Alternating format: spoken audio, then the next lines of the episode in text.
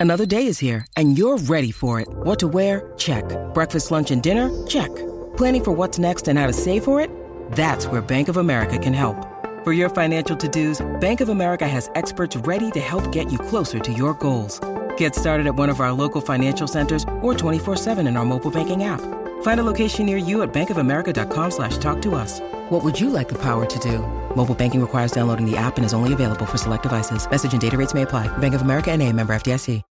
When you need mealtime inspiration, it's worth shopping Kroger, where you'll find over 30,000 mouthwatering choices that excite your inner foodie. And no matter what tasty choice you make, you'll enjoy our everyday low prices, plus extra ways to save, like digital coupons worth over $600 each week. You can also save up to $1 off per gallon at the pump with fuel points. More savings and more inspiring flavors make shopping Kroger worth it every time. Kroger, fresh for everyone. Fuel restrictions apply. Hey guys, it is Ryan. I'm not sure if you know this about me, but I'm a bit of a fun fanatic when I can. I like to work, but I like fun too. It's a thing. And now the truth is out there. I can tell you about my favorite place to have fun Chumba Casino. They have hundreds of social casino style games to choose from, with new games released each week. You can play for free anytime, anywhere. And each day brings a new chance to collect daily bonuses. So join me in the fun. Sign up now at chumbacasino.com. No purchase necessary. Group. Void were prohibited by law. See terms and conditions. 18 plus.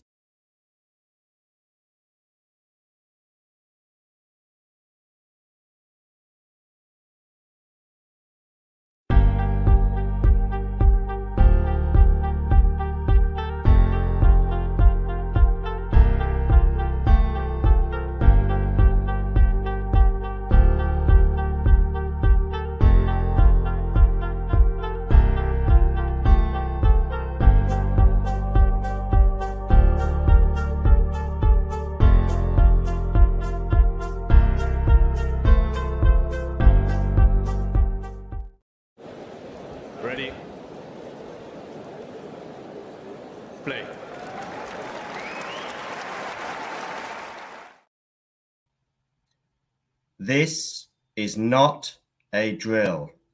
I repeat, this is not a drill. Turn your laptops and earphones down just a little bit for what you are about to receive.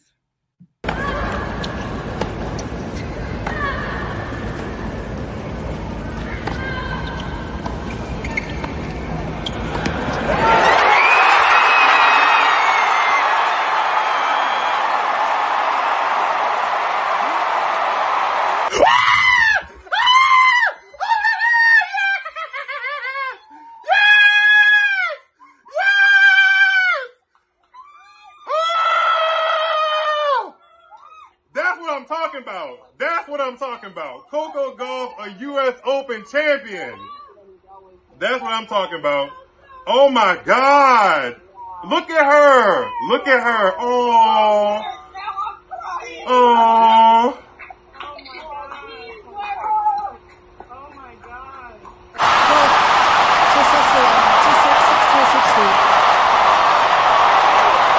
Get up, Coco Gauff. You just won the U.S. Open. That is what I'm talking about. And here is one of the, or the protagonist, but he's going to get a little helping hand too. Welcome to Miles, tuned into David Tennis, and Nick Carter. I mean, is there a question about my surname? Hello there, everyone. Welcome to WTA Weekly. And I am very pleased to be joined by the clearly still riding the high Miles David. How are you feeling about seeing that? And before you say anything about that video, you have yourself to blame. You put that on social media. Yes, I did. Um, I'm feeling good. Thanks to be back on Talking Tennis, Nick. It's always fun to talk to you. And shout out to John for uh, putting together that footage and um, making making me making a fool of myself, uh, making making it less cringy because that was pretty cringe. And it's always a level of cringe to watch that back, even though it was posted like 48 hours ago. Um, I feel I feel great. I literally backstory to that moment. I was um, watching with my community that always uh, joins me in Twitter Spaces and whatnot um, live during the final, and um, obviously, as a Coco Gauff fan, I was hoping that she would lift the title, but I'm one of those people that prepares for the worst and kind of prays for the best. So it wouldn't have it wouldn't have it wouldn't have been a bad day if Sabalenka had lifted the US Open trophy and then left as world number one because I feel like that's fitting for the season she's had. But I told myself if Coco gets to a uh five uh, like if she gets within a game basically of winning the title, I was gonna just post my phone or put my phone on my tripod and uh press record during that final game and yeah that's that's how that came to be so yeah I mean, you're saying that you, you know, you were so you would be okay with Sabalenka winning, but I suppose, given Gauff was got as cl- close as she did, um, there I could tell there was a lot of relief coming out. I mean, as well, you've been a supporter of Coco from day one, right? Since she beat Venus at Wimbledon. I was looking at my Instagram stories and I don't know if I just said like posted this on my uh my stories in passing, but I was really inspired by uh her win over Venus Williams. Like even though I wasn't happy that Venus went out first round of Wimbledon, the imagery of her like jumping up and down and being only 15 years old, I remember I remember that connecting with me back in 2019. So yeah, I've I've I've been I've been uh watching ever since. So yeah.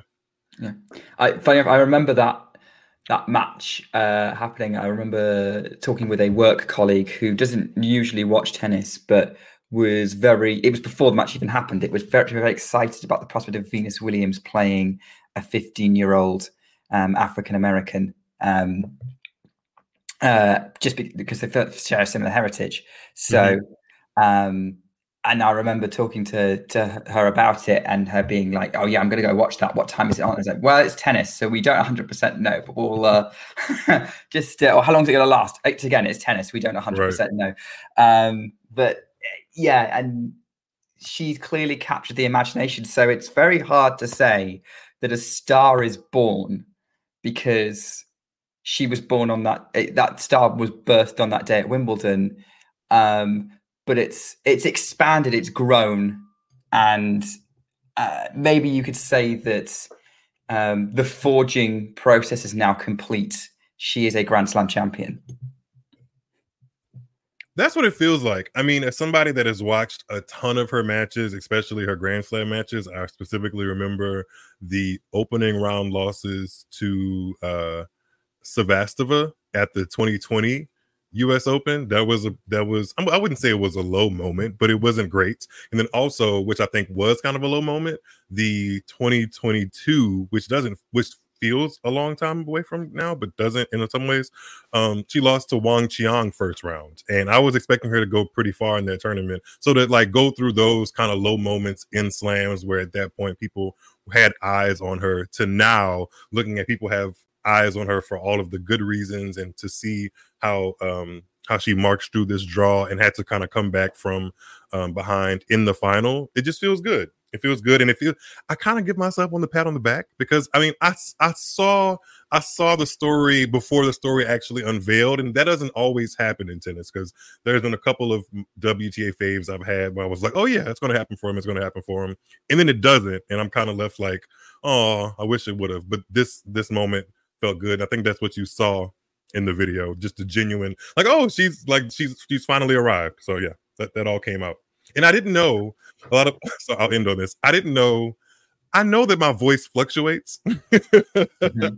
I just did not know that I could hold that octave in that moment for so long. One of my friends was like, "You went from a soprano to a baritone in about sixty seconds." So yeah. I, I know. Do you know what I was thinking? Something similar. I didn't realize that Marv's voice had that range. Uh, uh, that was why you first. Sometimes I surprised myself.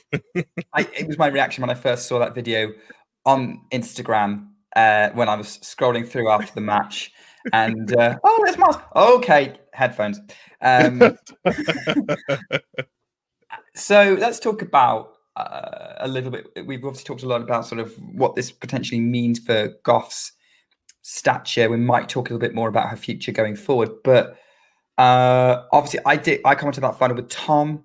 Um, so a lot of people probably know my thoughts on that final uh, because a lot of our regular viewers would have seen that commentary.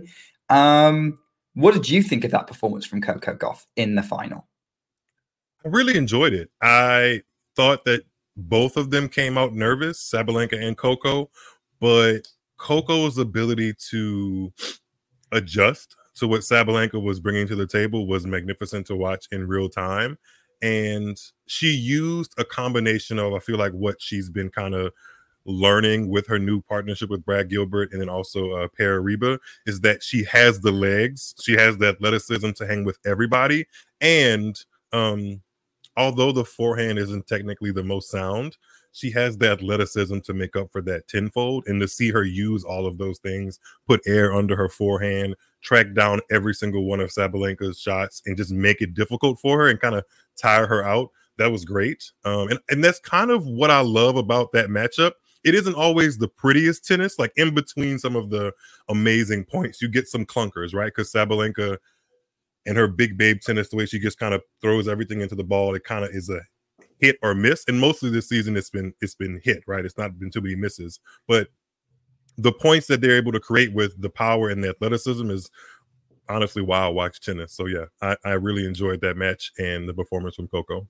Yeah, and it's it's one of those things. You know, how do you deal with uh, power tennis? Answer: absorb it and either th- until you're able to throw it back, or until they miss. And um, that's what it works. I I remember when we were trying to look up the Gauff Sabalenka head to head. I think it was a few days before the final, and the WTA website crashed. So it said that they'd never played. It was like, well, that's not true. They've definitely played before. I'm sure Coco has a winning head to head. And uh, I think there are people who were surprised that Coco has the winning head to head after today's match.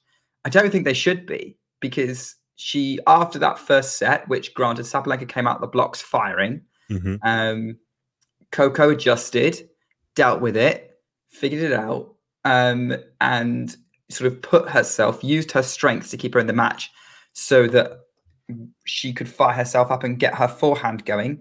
Um, and her forehand, compared from the start of the match compared to the end of the match, was almost completely different. Mm-hmm. Uh, and it was it was a, a, sign of how she she grew into it. Um, I, and I think although the stats might suggest that Sabalenka had a bad at the match, anyone who actually uh, at the office, anyone who actually watched the match would say that Coco Gauff won it. She was the one who turned it around.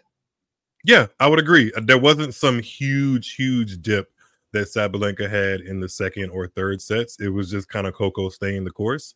And I remember, I think they they played a match in Ostrava. I know they played a match for sure in Canada last year, and there may be some other matches that, that don't come to mind, but a lot of them have been three sets and they've been scrappy performances by Coco to either uh, grit out the win or come really, really close. And I enjoy what a future rivalry between those two would look like. I think Sabalenka uh, noted it in her uh, runners-up speech that hopefully they can play more finals and maybe sort of a couple go her way or with a different result. So I, I enjoy the way their games match up against each other. It's, it's just it's classic women's tennis, you know, mm. attack attack versus defense, and but not squarely defense. And I think Coco as she gets older and stronger and all that stuff, um, I don't think we'll ever see her have the kind of point ending, point ending, just uh pedal to the metal kind of power that Sabalenka has, but in her she has her she has the pace to deal with that kind of power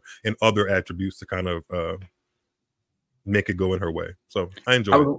I was wondering where you're going to go with that because uh, he definitely has some point ending shots. Yeah, uh, yeah, yeah. Not yeah. as as big as Sabalenka. If you're talking that, I mean, uh, I think that pass, that backhand passing shot winner, ter- was the was the turning point in that match. And I remember that was the first like hot shot of the match, and I was just I had I was just like screaming at that point, like, whoa, what a moment. Second, I, I, don't know whether I think that was probably the shot of the match in terms of its significance, although Sabalenka's lob after a lob was pretty close. the backhand to end the entire match was kind of a culmination yeah. and a symbol of the entire match in a way. Uh, just tracking everything down and putting Sabalenka in uncomfortable positions. So yeah, there were a bunch of a bunch of moments where the backhand made Coco the champion that she now officially is. You know, so and up to three in the rankings. She's literally the highest ranked uh American tennis player, male or female, right now. And I, that that was I'm not saying she was just light years away from it two months ago, but it didn't feel like that was about to be the on the uh on the verge of happening. Here we are. That was not the narrative, even post Wimbledon at Nope. all. Um, Nope. It was where's Coco going to go? What's this development? What's her development going to look like? We were expecting it to be a slow process, not oh she's just barned her, stormed her way to the Washington title. Oh she's just beaten Iga Swiatek and won Cincinnati. Oh and she's just won the U.S. Open. Mhm. Um, although the US Open was less of a surprise because by that point, I mean, you know, I was rating her fourth most likely to win it ahead of the tournament, and that was not by much um, in terms of comparable to the top three. Uh, she she definitely at the beginning of the tournament felt like she had the uh, everything you would expect from an, a US Open era winner in the current era in terms of being a young up and coming star ready to break out um, or at least ready to get a first major title. Because as we said, she'd already kind of broken out almost straight away, a bit like Andreeva has. Um, so, yeah, I, I don't know where I was going with that point, but Well, I, I was gonna say like, this is this kind of to your point. A lot of people, even me, I didn't necessarily see the U.S. Open uh, championship or trophy lift happening, even in the tournament. Because if you think about her run toward that final, we dropped sets to Laura Siegemund, Caroline Wozniacki, and who else did we drop a set to? Yeah. Oh, Elise Mertens. All of those, all of those matches had tenuous moments. They weren't the most dramatic moments. It wasn't like she had to save match points per se, but there definitely were scrappy moments where she wasn't playing her best and her opponent was getting the best of her. And I figured, especially after that Wozniacki match, how many times can this happen? And she actually be able to forge her path and get get on top of her opponent and win. So so to see her do it again against Sabalenka, the world number one now, is a testament to her fighting spirit and all the things that they've been working on in the past two months to get to this moment. But I, I even me as a as a fan, I didn't actually imagine Coco lifting the trophy. Like and, and to your point about about it being gradual, I think I thought a 500 in DC, a 1000 in Cincinnati, and maybe like another quarterfinal or a semi at the US Open was perfectly would, would perfectly fit into the narrative of Coco maturing. Um, but we got even more than that. Yeah. So I mean, she- I'm happy about it. she started carrying herself like a champion. Uh, even before that, I think I said something similar to you before. Uh, yeah, and let's face it, I don't think anyone can say in years to come, even if you know, for, forbid this, but um, this is her only slam. You can't say she fluked it. That was as tough a run as they come. She beat three Grand Slam champions. She overcame um, Elena Ostapenko, who just beat Iga Swiatek. She beat Elise Mertens, who we know is tough to beat in a third round of a Grand Slam. Um, or was it the second round? I can't remember which one it is. It was It's- third. It was third. Yeah. Um, and Aryna Sabalenka, who was, who probably Who's had the best season? player of the She- year. Yeah, she had the best season of her career. Yeah. Yeah, and and probably of anyone else, I think it's it's Aryna or um, I think Aryna's been the story of the year far more than any other player. Um, let's see how the rest of the season goes, uh, but I think it's going to be hard for anyone to kind of top what Sabalenka's achieved. Um, so yeah, I think Gauff. Gauff is going. Gauff is going to be. This is going to be one of those title runs that everyone's going to keep talking about, and everyone's going to say, "I was there for that." Do you know I was? There? Remember, I was there for Coco Gauff winning the U.S. Open the first time. I wish I was there uh this year. It didn't work out, but uh the YouTube social uh team, uh, not the YouTube, the US Open social team uh is putting out full matches basically before I can even contemplate or wrap my head around the match that actually just ended. So we'll have content out there for years and years and people can can watch it even if they didn't watch it in real time. So I think that's a great thing for tennis, Coco Gauff and uh the US Open as a whole. Oh yeah, the, the US Open are brilliant for that. I mean, I've just discovered the Swiatek Sabalenka semi-final from last year, which I've never actually seen. So I'm going to have to go back and watch it.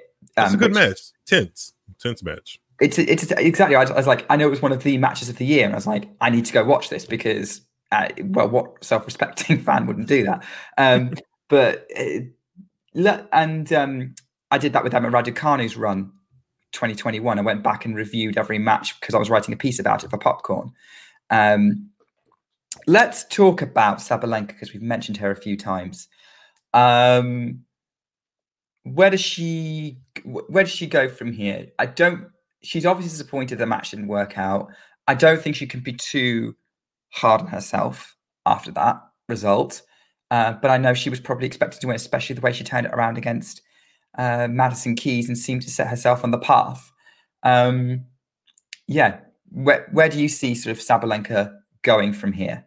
Well, she's already at number one, so she really can't go any further than that.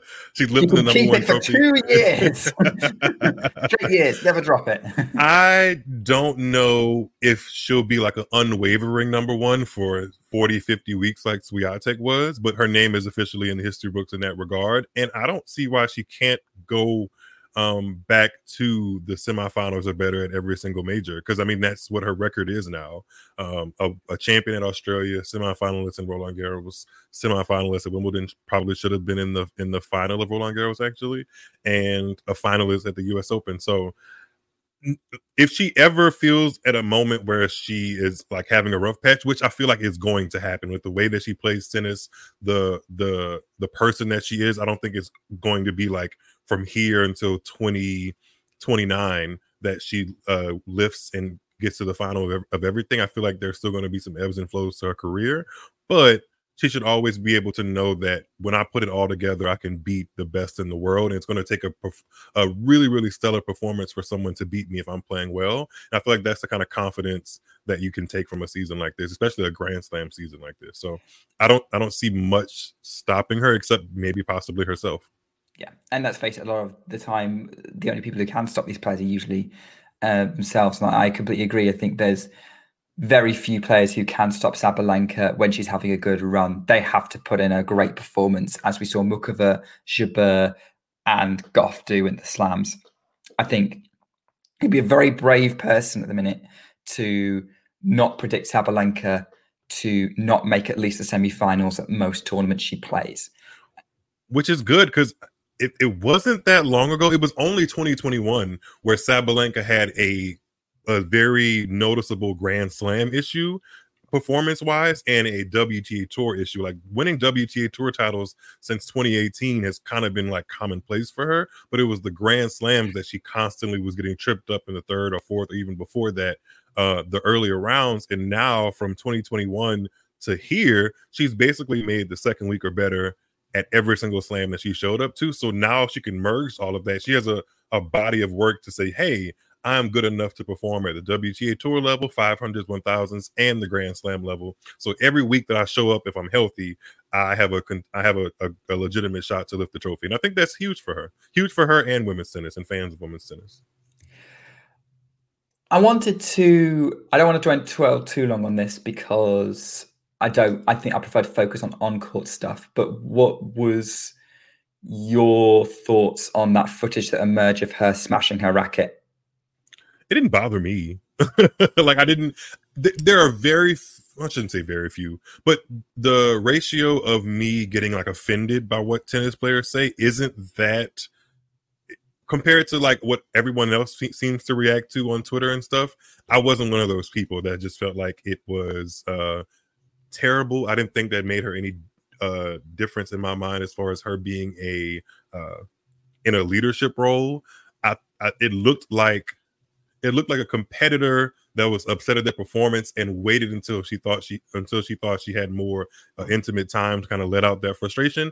But someone also released a wider shot of that moment and it looks like there were there were Netflix or some other streaming service or what have you uh a microphone and a court, uh, a microphone and a camera not that far off in the distance. And when I looked at it from that angle in the perspective of seeing the camera and her probably seeing that in her peripheral too, and knowing that she was in the most recent uh, drop of Breakpoint on Netflix, it seemed like they probably planted a seed and was like, "Hey, this would be nice for our storyline or story arc of you in your 2023 uh, season." almost there, but not quite. How does she deal with the frustration she takes out on her racket? So it felt genuine knowing who Sabalenka is outside of the cameras or just how she naturally is. But then, like seeing the cameras in that moment, I I wouldn't be surprised she she quote unquote milked it or staged it a little bit. I wouldn't be too surprised by that. No, I, I, yeah, and that's one of those things you always question when you see these Netflix things. Uh, I think my my thoughts had nothing to do with her. We've seen players do it on court. There's no reason to judge a player for do it. Doing it off court is honestly probably a better place.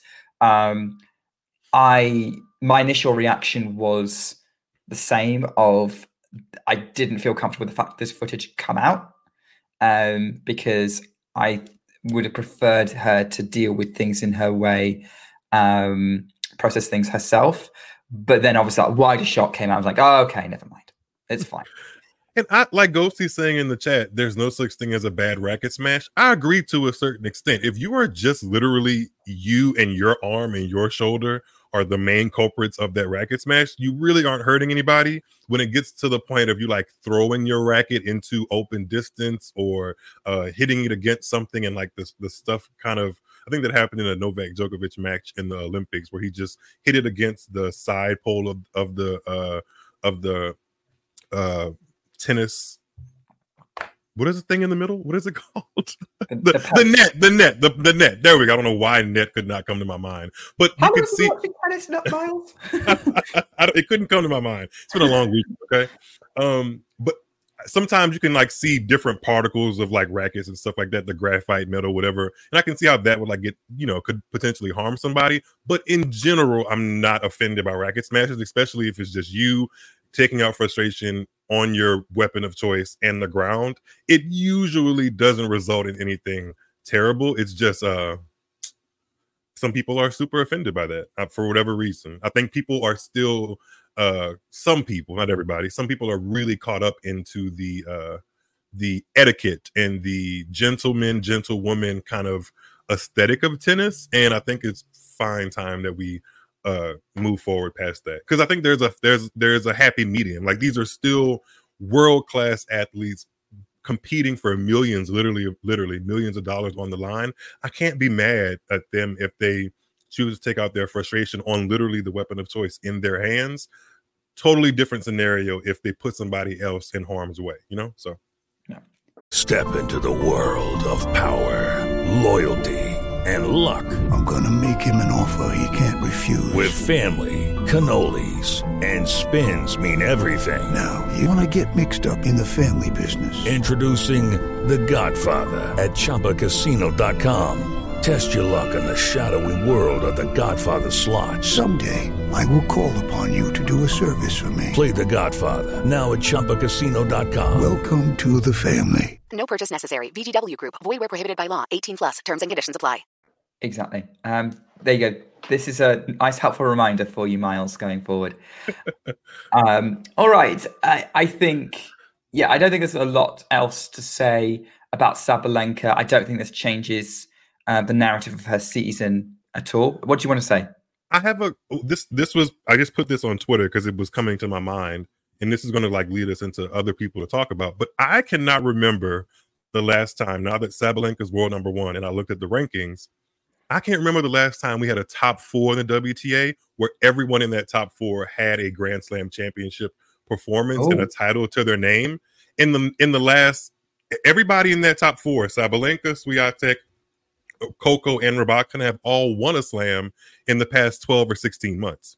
That's and a really good per- point. Yeah, I can I can I'm thinking maybe 2002 when it was or 2001 when it was Serena, Venus, Hingis slash Davenport and Capriati, if they were all in the top four in the early 2000s, then they would have touched the Grand Slam in the past 12 months or so. But other than that, I can't I can't think of when that happened. I I'm I'd have to look it up specifically. I feel like 2012 13 might be a window uh, because your top four.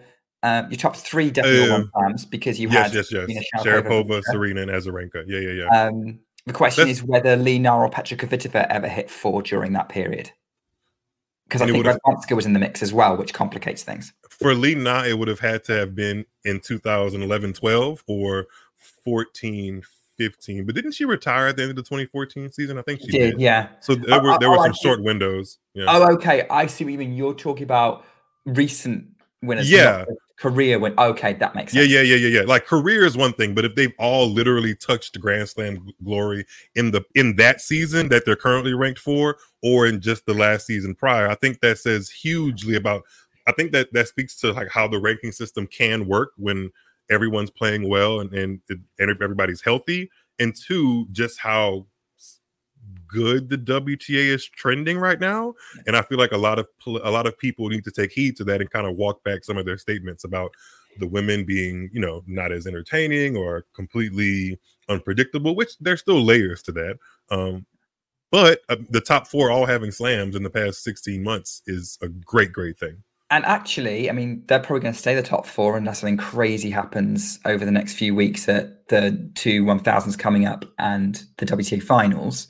Mm-hmm. Um, you would, I mean, look, this is very much reactive, but you wouldn't, you you find it hard to think that the next Slam champion isn't going to be one of those four. Um, if he's a winner, like the winner of the Australia, that those four are going to be the favourites at pretty much um, three out of four slams in 2024. Um, yes, uh, they'll be the favorites, they'll be the favorites, but I still have like this one one little dancing troll on my shoulder that reminds me that it's WTA, and there's always someone lurking. There's always someone yeah, there's always someone working. Like I, there, there will be someone around. Like Osaka's coming back. Yes, yes, yes, yes Which yes, yes. she, if she's feeling good, watch out. Karolina mm-hmm. I think, is on the fringe of something special. I, I just feel she's she's almost as consistent as Pegula at the minute, and I don't know where her ceiling is relative to Pegula, relative to Pegula, but I feel like she could pull something off. She's definitely shown capability of beating all four of these players. Um, Do we want to talk about Pegula in the U.S. Open while we're here? Um, I mean, we could talk about both of them. To be honest, I think let's let's go yeah. semi-finals backwards. Um, okay. So we've just said Muchova. Mm-hmm. Um, mm-hmm. Yeah, just highlights it like a second Grand Slam semi-final, adding on to a Cincinnati final, top six in the world she's finally coming good on all the hype. Yeah, she's coming good on the hype and then managing her body. Because literally, even in this season, she's had moments where she she said into the mic, "My body said ouch," like she said in the Cincinnati final, which I thought was funny will probably stay with me for a while. But I'm I'm interested to see how she takes this and maybe collects trophies on top of it because I think that is a difference. Like knowing that you've had a consistent season and knowing that you've been a champion in a season are close, but they're still very different. And if she can get her hands on a WTA 500 or 1000, maybe even at the end of this season, I think I think she goes into 2024 as long as she can remain healthy, a, a threat at one of the majors because you don't have the kind of success that she's had now at every single slam um and not feel like you can do it again or feel like it's uh too far out of your reach because she's made the semis of Australia, final of uh, final at Roland Garros this year, quarters two times at Wimbledon, and now a semi in Australia. Those are those are kind of results that a lot of WTA women would are you know praying for. So yeah, be, yeah, that would be brilliant. Uh, yeah, I, and I think though it's all about health, and I, I was. I was looking at her run through the US Open. Apart from the wobble she had against Wang, Mm-hmm. Um, yeah. She she looked really good. Like that was a con- that was the first time I'd seen her not scrap her way through a draw to get to a semi final, and uh, she looked like a top player. Um, and you know she she was right there with Gauff. She took advantage of Gauff getting a little bit nervous in that semi final. Um, I see no reason to think that she's not going to be a contender provided her body stays healthy. She should definitely keep rocking that uh, that sleeve that we see in this picture that's mm-hmm. that that's her look if, i think that i think it one is aesthetically pleasing to me and two i think it helps her her her body i think i don't i don't mind a player that kind of walks on the court with uh, preventative stuff especially if the preventative stuff looks cool so and Muchova has um for lack of a better term, she has swag. I like it. She doesn't have to. She doesn't have to try too hard. I think she just has natural swag. So if she's healthy, continues that that swag that she brings to the court, I'm all for uh Muchova a, a, a surgence even far to the rankings and Grand Slam success. Let's talk about Keys and then Pegula. So Keys first. Um obviously I do have a soft spot for Madison Keys. She was so close. I don't think I think she's she was obviously gutted about what happened after losing in that semi final, but she didn't do anything really wrong she kept she she competed with the best in the world and nearly won. Uh, and this run kind of came out of nowhere. She's back in the top ten. Um, Is she? Yeah. Oh wow! I didn't I didn't I didn't peep that. Is she like number ten? Nine. Oh. Well, she's nine in the race anyway. Um, I think she's nine in the rankings as well. I'm looking it up now. She's 11 in the rankings. Okay, yeah, she's nine in the race. That's why I've got confused because Mhm. I've started paying more attention to the race now. Um, yeah, so she's yeah, she's she's back. Um, well, not back, but she's I suppose she's kind of back. She's back, kind of where we know her level can be, uh, and you know she's she's put in a couple of good results, quarters at Wimbledon, semis here. Um, apart from, it, I mean, even the way it ended, it was tough hmm but she still has to be overall positive about this US Open, surely. Yes, uh, in her press conference, she said there's plenty or a lot to be positive about. I just don't think that the performance and the loss, the way it happened to Sabalenka, moves the needle forward that much in terms of me looking at where else Madison Keys can go in her career because that was some of the best tennis she's played literally against the now number one player in the world and she still didn't walk up to the net as the champion so it makes me think well what else can she possibly do? Like the game is great. The, the game is great. I just think it's a little bit between the ears because if you watched her if you watched her play I, I i think in general the tennis format for how good madison keys looks the tennis format of there not being a clock and there always being a potential for your opponent to come back is not advantageous for madison keys. I just don't know if she relishes the time to be a closer the best tennis players in the world are like always thinking about closing and using opportunities. Even if they don't use the first opportunity to close out a match the best in the world can can get a second opportunity and make a second opportunity for themselves and close it out. And madison keys just isn't the best at that and i'm not sure if that's ever going to culminate into the grand slam success and trophy that she wants. I'd like to see it but moments like uh against Sabalenka make me weary that it's maybe never going to happen. I I know that sounds harsh, but you have to look at the fact that she's 20, she'll be 29 next season, which is nowhere near old in tennis these days, but she has a lot of tennis played under her belt and that kind of baggage that she just poured more, you know, stuff into with this loss to Sabalenka, it makes me question if she's, you know, going to get that one shining day in the sun that she's looking for. She's always been a bit up and down. Um, I could see a scenario where Madison Keys has the tournament of her life and wins it. I could see it happening.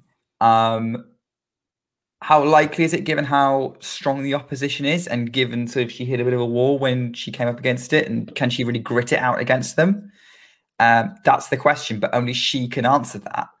Um, and uh, yeah, I don't know when when it would happen or how. Probably the US Open. Uh, most likely, that seems to be where she's most comfortable.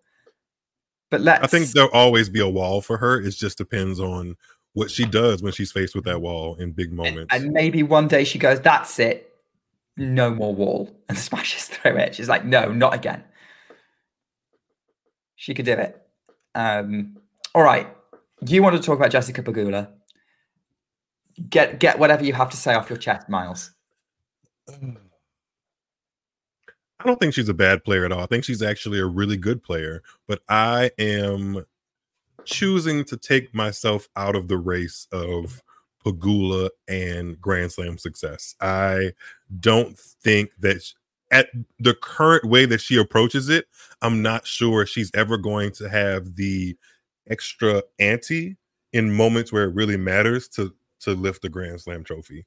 Bec- how no matter how good she is, no matter how consistent she is, I've watched enough performances of hers now in slams that makes me believe that's just not the kind of player she'll be. She doesn't rise to the occasion. She brings that same level pretty much match in match out and if that if that level doesn't really shine in that match she's susceptible to be beaten by a lot of different players normally she's not but in in in positions where there's a lot on the line and players have extra motivation to to win for prize money ranking points or just general uh success i don't see enough elevation in her game to make me believe that she's going to to do that to lift the grand slam championship. And i think that's what the best in the world do. They see an opportunity you know eh, there's all kind of stuff about like you know taking it match by match and all that stuff but the best in the world see themselves putting their hands on their trophy and elevate their games to make sure they can do that. And I just don't see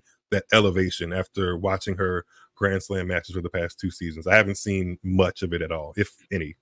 I mean, here's what I would say. Um, first of all, Pegula's lost to Keys. First of all, in retrospect, looks very good because Keys was damn close to reaching the final.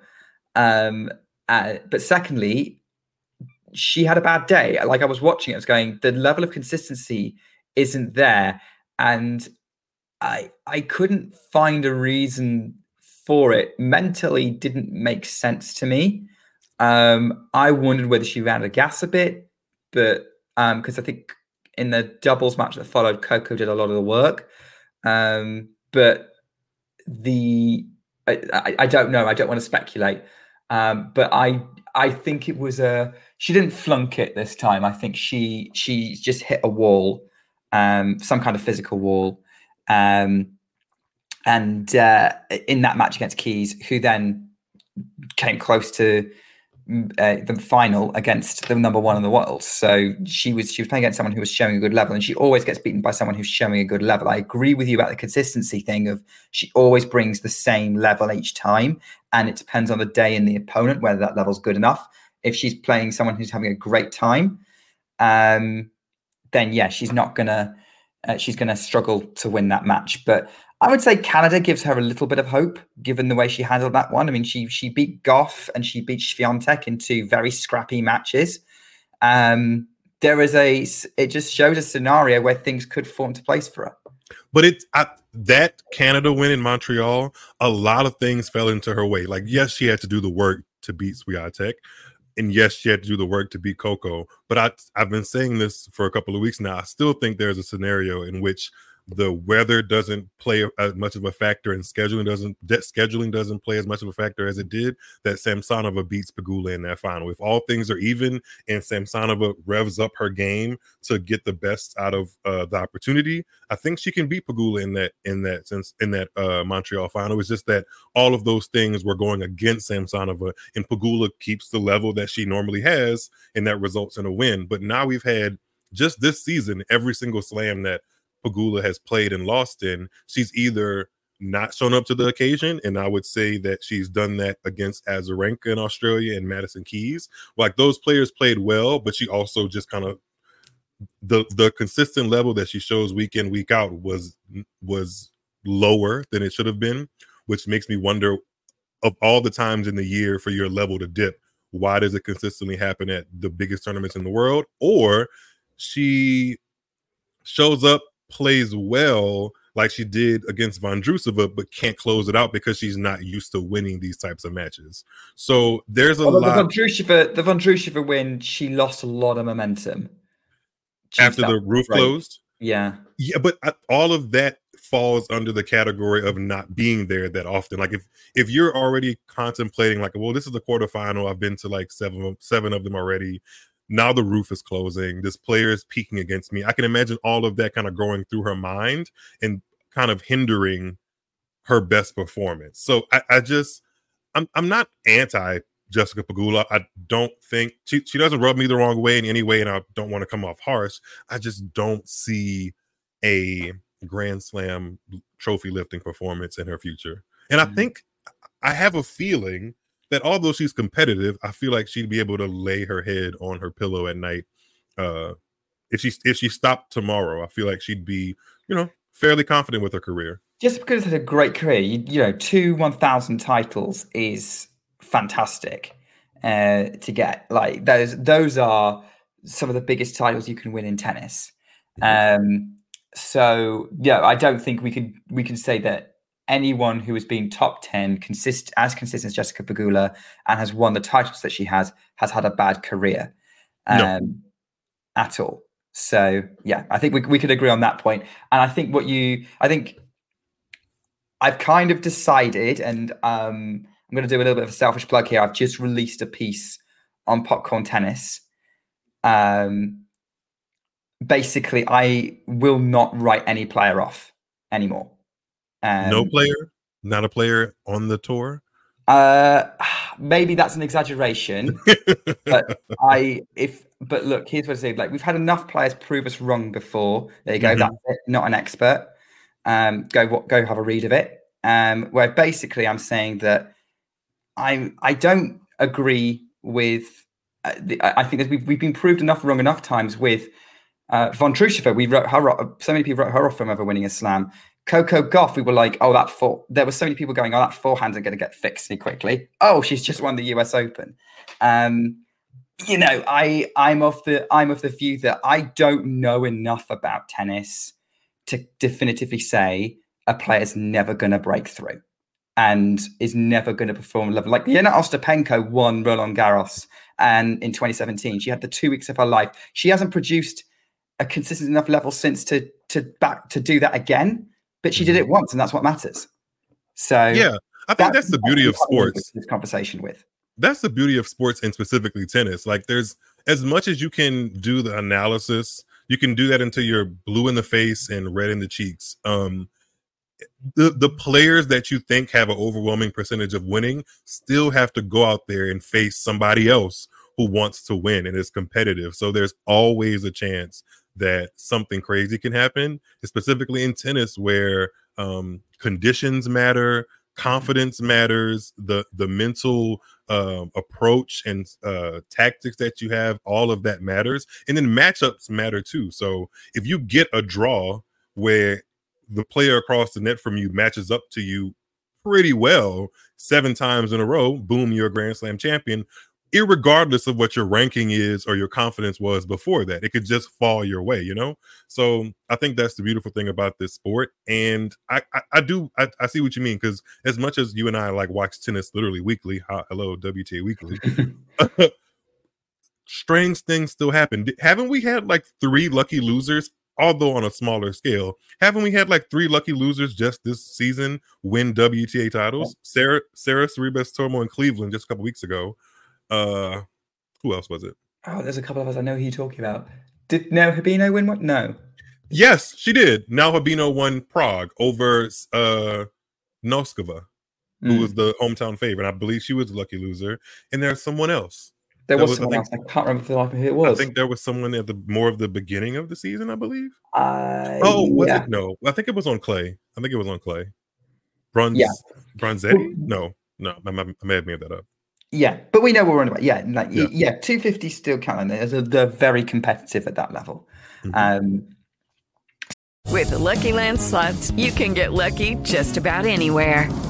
This is your captain speaking. Uh, we've got clear runway and the weather's fine, but we're just going to circle up here a while and uh, get lucky. No, no, nothing like that. It's just these cash prizes add up quick. So I suggest you sit back, keep your tray table upright, and start getting lucky.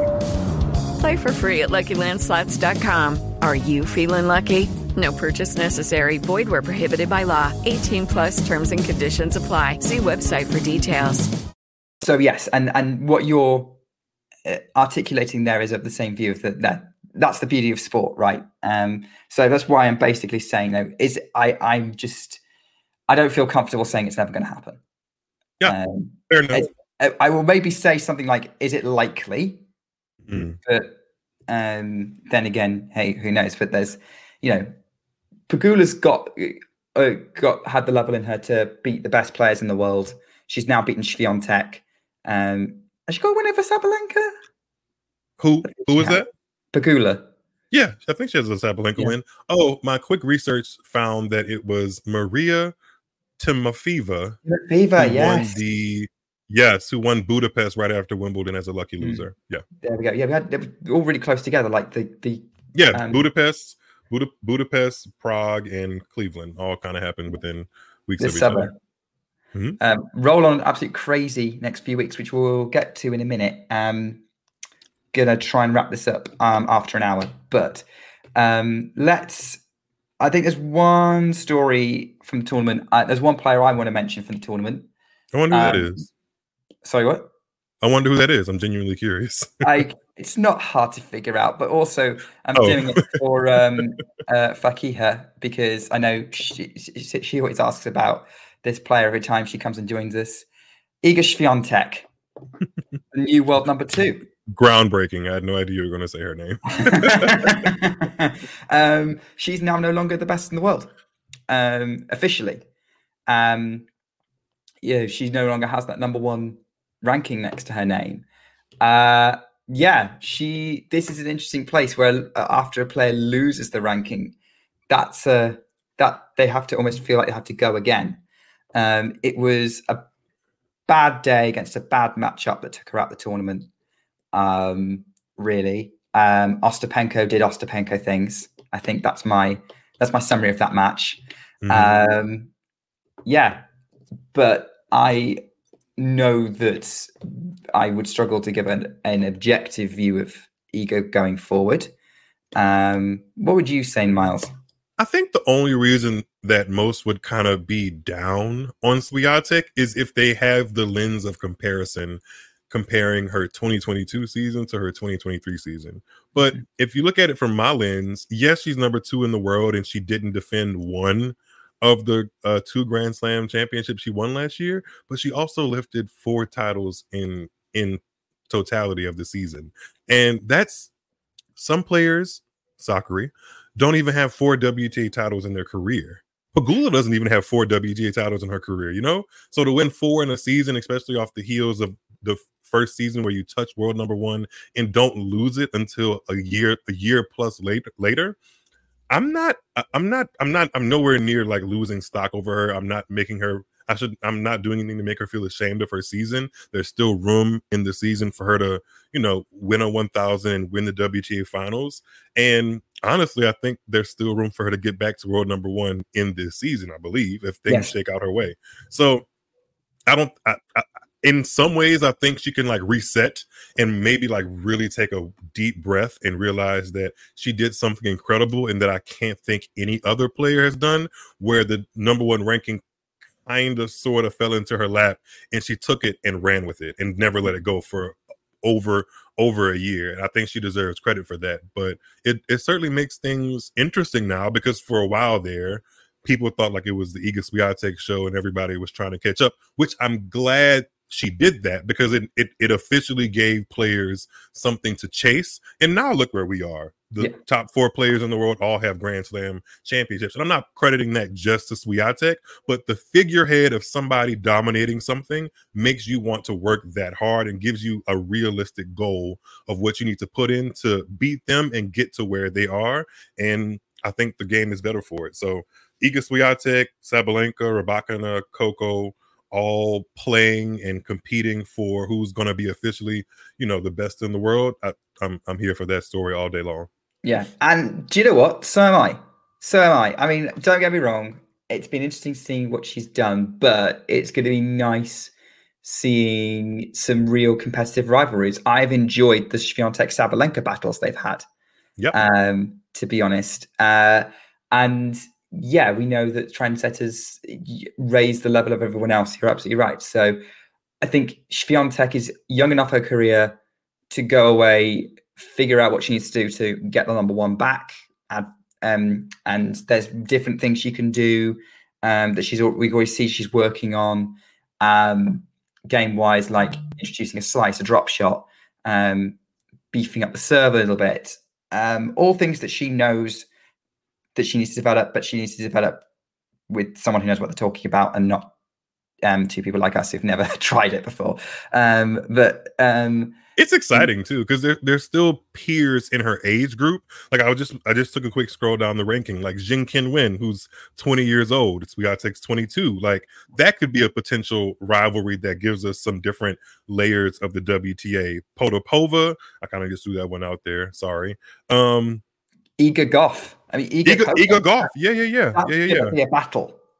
Yeah, Peyton Stearns, a young, another young American who had a great U.S. Open. She's 21. Like you never know how these players that are all in that 21, 22, 23 range are going to develop in the next couple, couple of years. And now, based on what we've seen in this decade, Iga Swiatek has shown that there is some level of consistency and kind of how to formulate that into uh, a tour that that leans off of one person uh, lifting the mantle. So I'm excited to see what the peers around Swiatek do, and I'm excited to see how she responds to that because if there's one knock, I can't really say it's a knock on Swiatek, but there's been a couple of performances of hers where it feels like her opponent gives her a couple of good jabs and she uh, kind of dwindles away. and I don't I don't see fight until the last point mentality. Like, do you remember that? Do you remember that match? I hope you do. Um, against Rybakina in Australia, the fourth round. Well, I, I no, I, I didn't see it. If look, I mean, it's kind of hard to sum up an entire match in one point, but that match point is kind of how I feel about Swiatek's level of fight. She didn't even go for the ball in that last point of the match, and somebody like Carlos Alcaraz, for example, I know this is WTA Weekly, but I think somebody said Carlos Alcaraz literally dived for the ball on Would the last point of the match in, against Medvedev. then, she's done those kind of. She has fought to the end before. If you think about the Muchova comeback in Roland Garros Mhm, and the mhm. Bencic win at Wimbledon, I think those are the two obvious ones that come to my mind where she did fight. She couldn't quite pull off the comeback against Svitolina at Wimbledon. Maybe it was just too much back to back for most players. It would be. Um, so There's still yeah, as much as as much as those and two like matches she, how that many you mentioned. points she have to save against? She, she saved against Gauff before Gauff put her away in in Cincinnati. uh, five, I think. Yeah, Yeah, there's evidence to show that she's definitely not some pushover, but I think there's just enough evidence to show me that it's still something she can improve on. Like that loss against Rybakina in Australia. I think the didn't she lose to Rybakina again in, in Indian Wells as well? she did. Yes, That was that wasn't necessarily her best fighting performance, and I know she was kind of dealing with a, a rib injury or something that made her pull out of Miami. This Ostapenko loss, she didn't really have a lot of fight in her once Ostapenko uh, put a stranglehold over that match.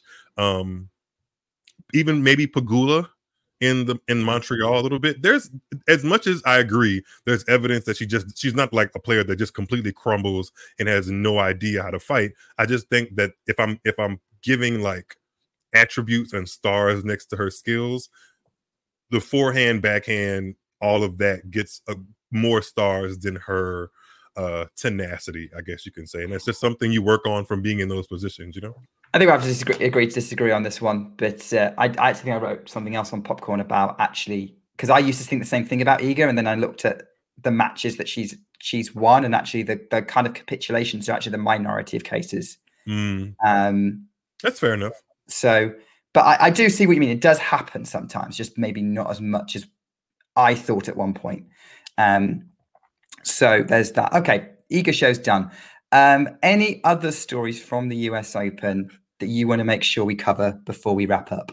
I'm trying to see if anybody made like a very uh like first time into the second week of a major. Well, uh we mentioned her very briefly, or I did.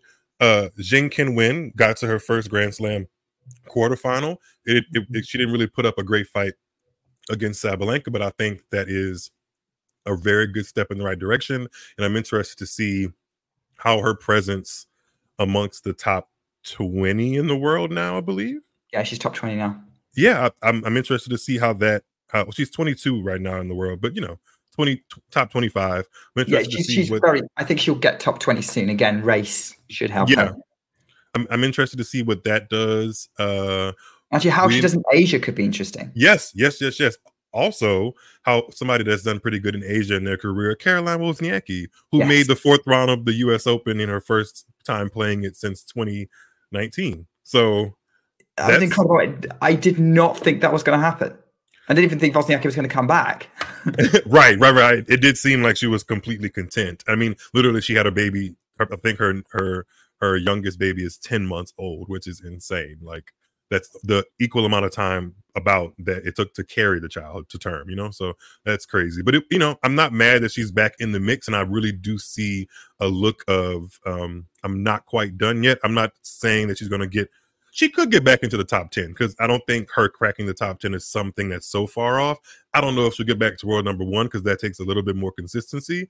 But her making a Grand Slam semi or something again is definitely not outside of the range of, of happening, nor is somebody she beat to get to the fourth round. I'm just kind of naming names. I looked through the draw of people I was impressed with. Jennifer Brady Yes. if Jennifer Brady uh, can depend on her body and find confidence and string matches together, I would not be mad if she, you know, plays a little bit more on the 250, 500 level and kind of prioritizes that. But just in the five or so weeks that she's been back, she's made an impact. And you don't have the kind of firepower that she has, the kind of serve top spin that she has, and just it goes, it just goes to waste. So if if she if she continues on a good trajectory, interested to see how her name plays into the top of women's tennis because she has the tools for sure. Yeah. I'm excited about that one.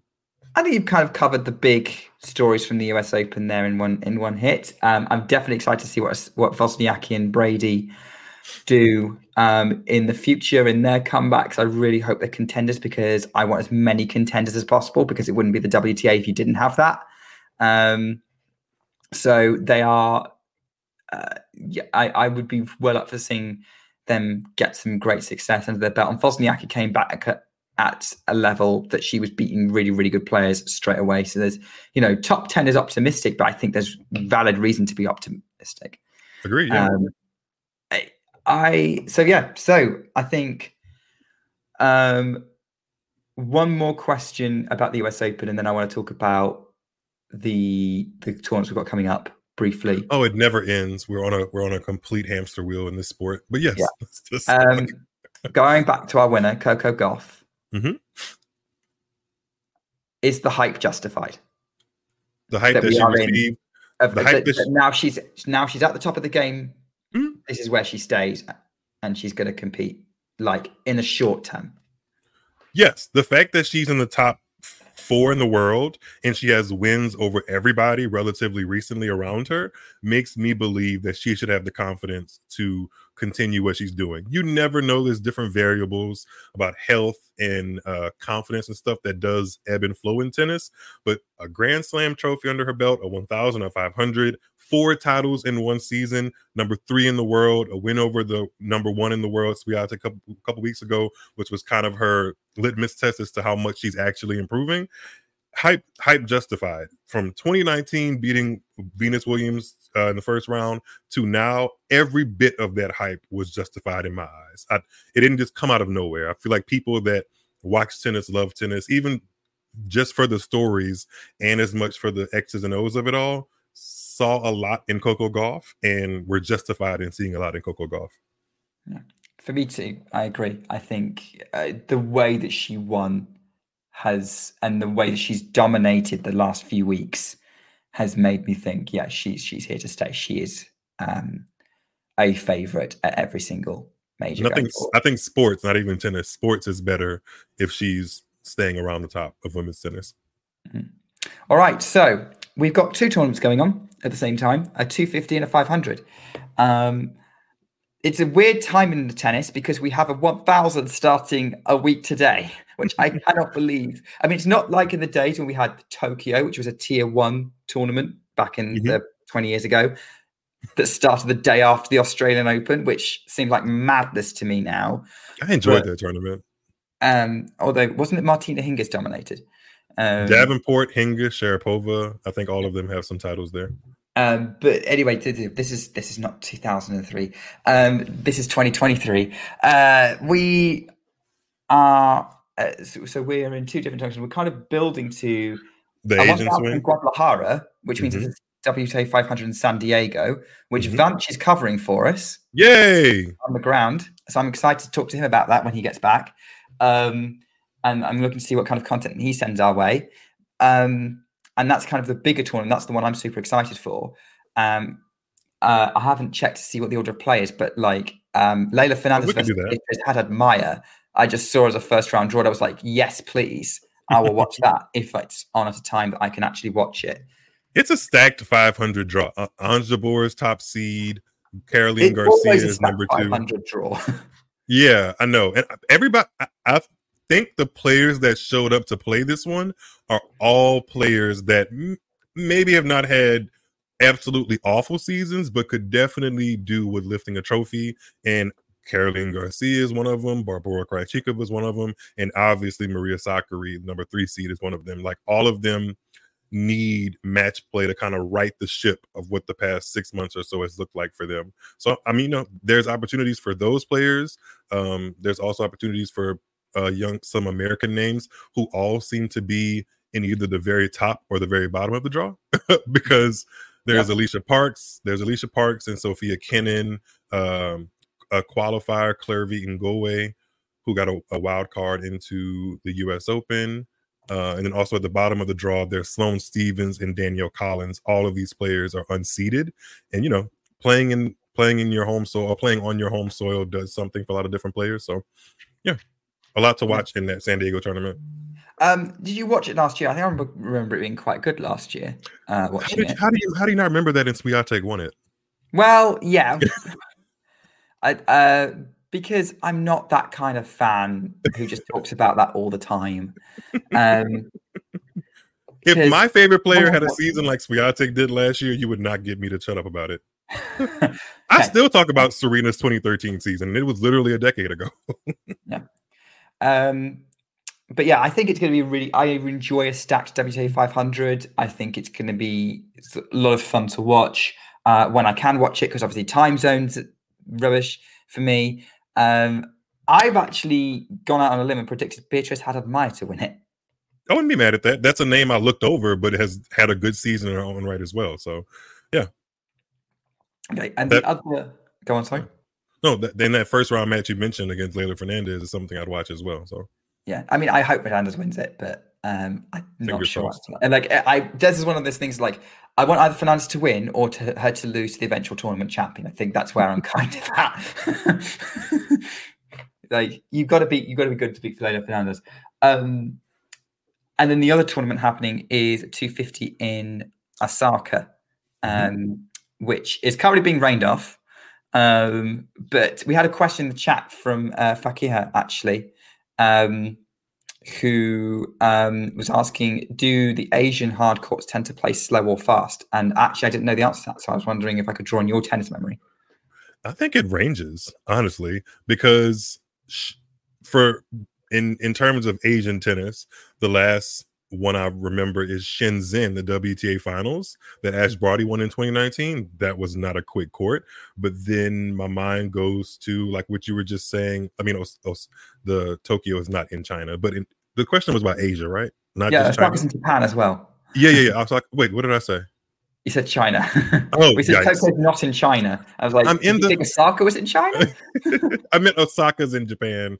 Yes, those are those who know me know geography is not necessarily my strong suit, but I did get an A in it in middle school. Um, I think they play almost kind of like American hard courts. Actually, they vary depending on what the surface is made out of. I've seen them play quickly, and I've seen them play uh pretty slow as well. So it just Okay, so. It, it- varies like you would expect, like in America, like anywhere else. Mhm. Uh. I hope that answers your question. So Osaka, um, very sort of there's uh, the highest seed there is uh, Zhu Lin, Mhm. um, who's just outside the top thirty. Um, so uh, I'm not expecting there to be uh, it to be super um, exciting. There might be a few good stories coming out of it. Maybe we'll get a surprise winner somewhere. Um, I think uh, uh, there, but uh, yeah, uh, that one's going to be even harder for me to watch because most of that's definitely during the night for me. Yeah, there aren't any super standout names in the draw. I mean, Tatjana Maria is number two seed. We already mentioned Zhu Lin. Uh, yeah, not too much that jumps off of the draw.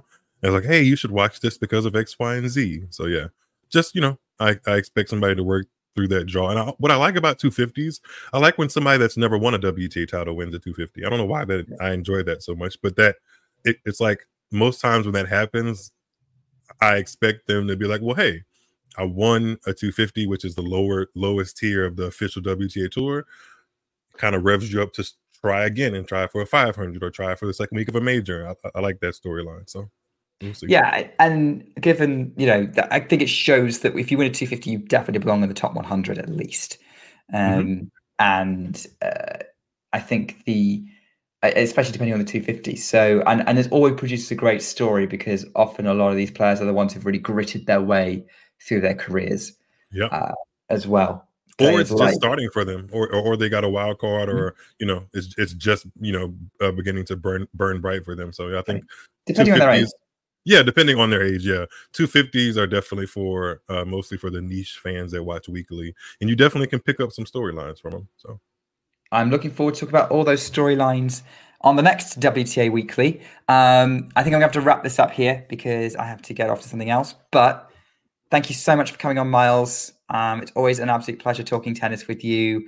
Um, I really enjoy your enthusiasm. Um, and now I've seen your most enthusiastic side um, for all to see and remember on social media.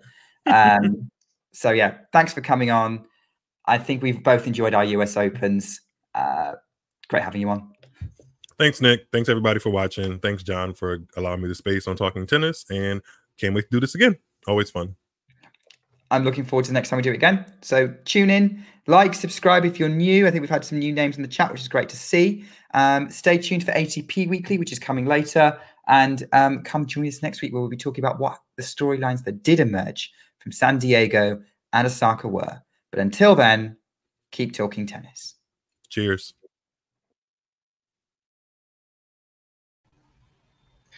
This is not a drill. I repeat, this is not a drill. Turn your speakers and earphones down just a little bit as we are reminded of the final seconds of the US Open Women's Final on Saturday.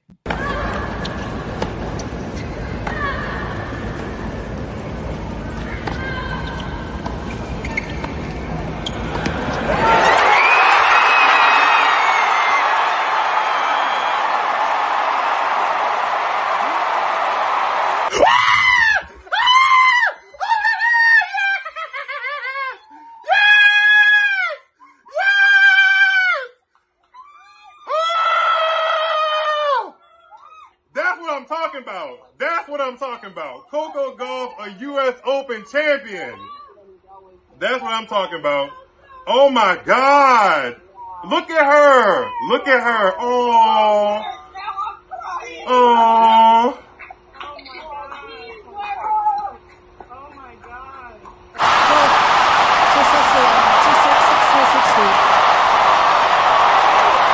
Get up, Coco Gauff. You just won the U.S. Open. If you enjoyed this video, make sure you hit that like button. Don't forget to subscribe and click that notification bell so you don't miss out on all things tennis.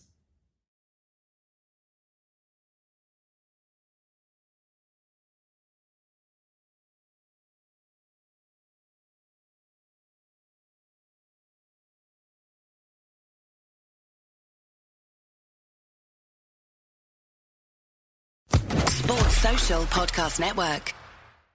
It is Ryan here, and I have a question for you. What do you do when you win? Like, are you a fist pumper?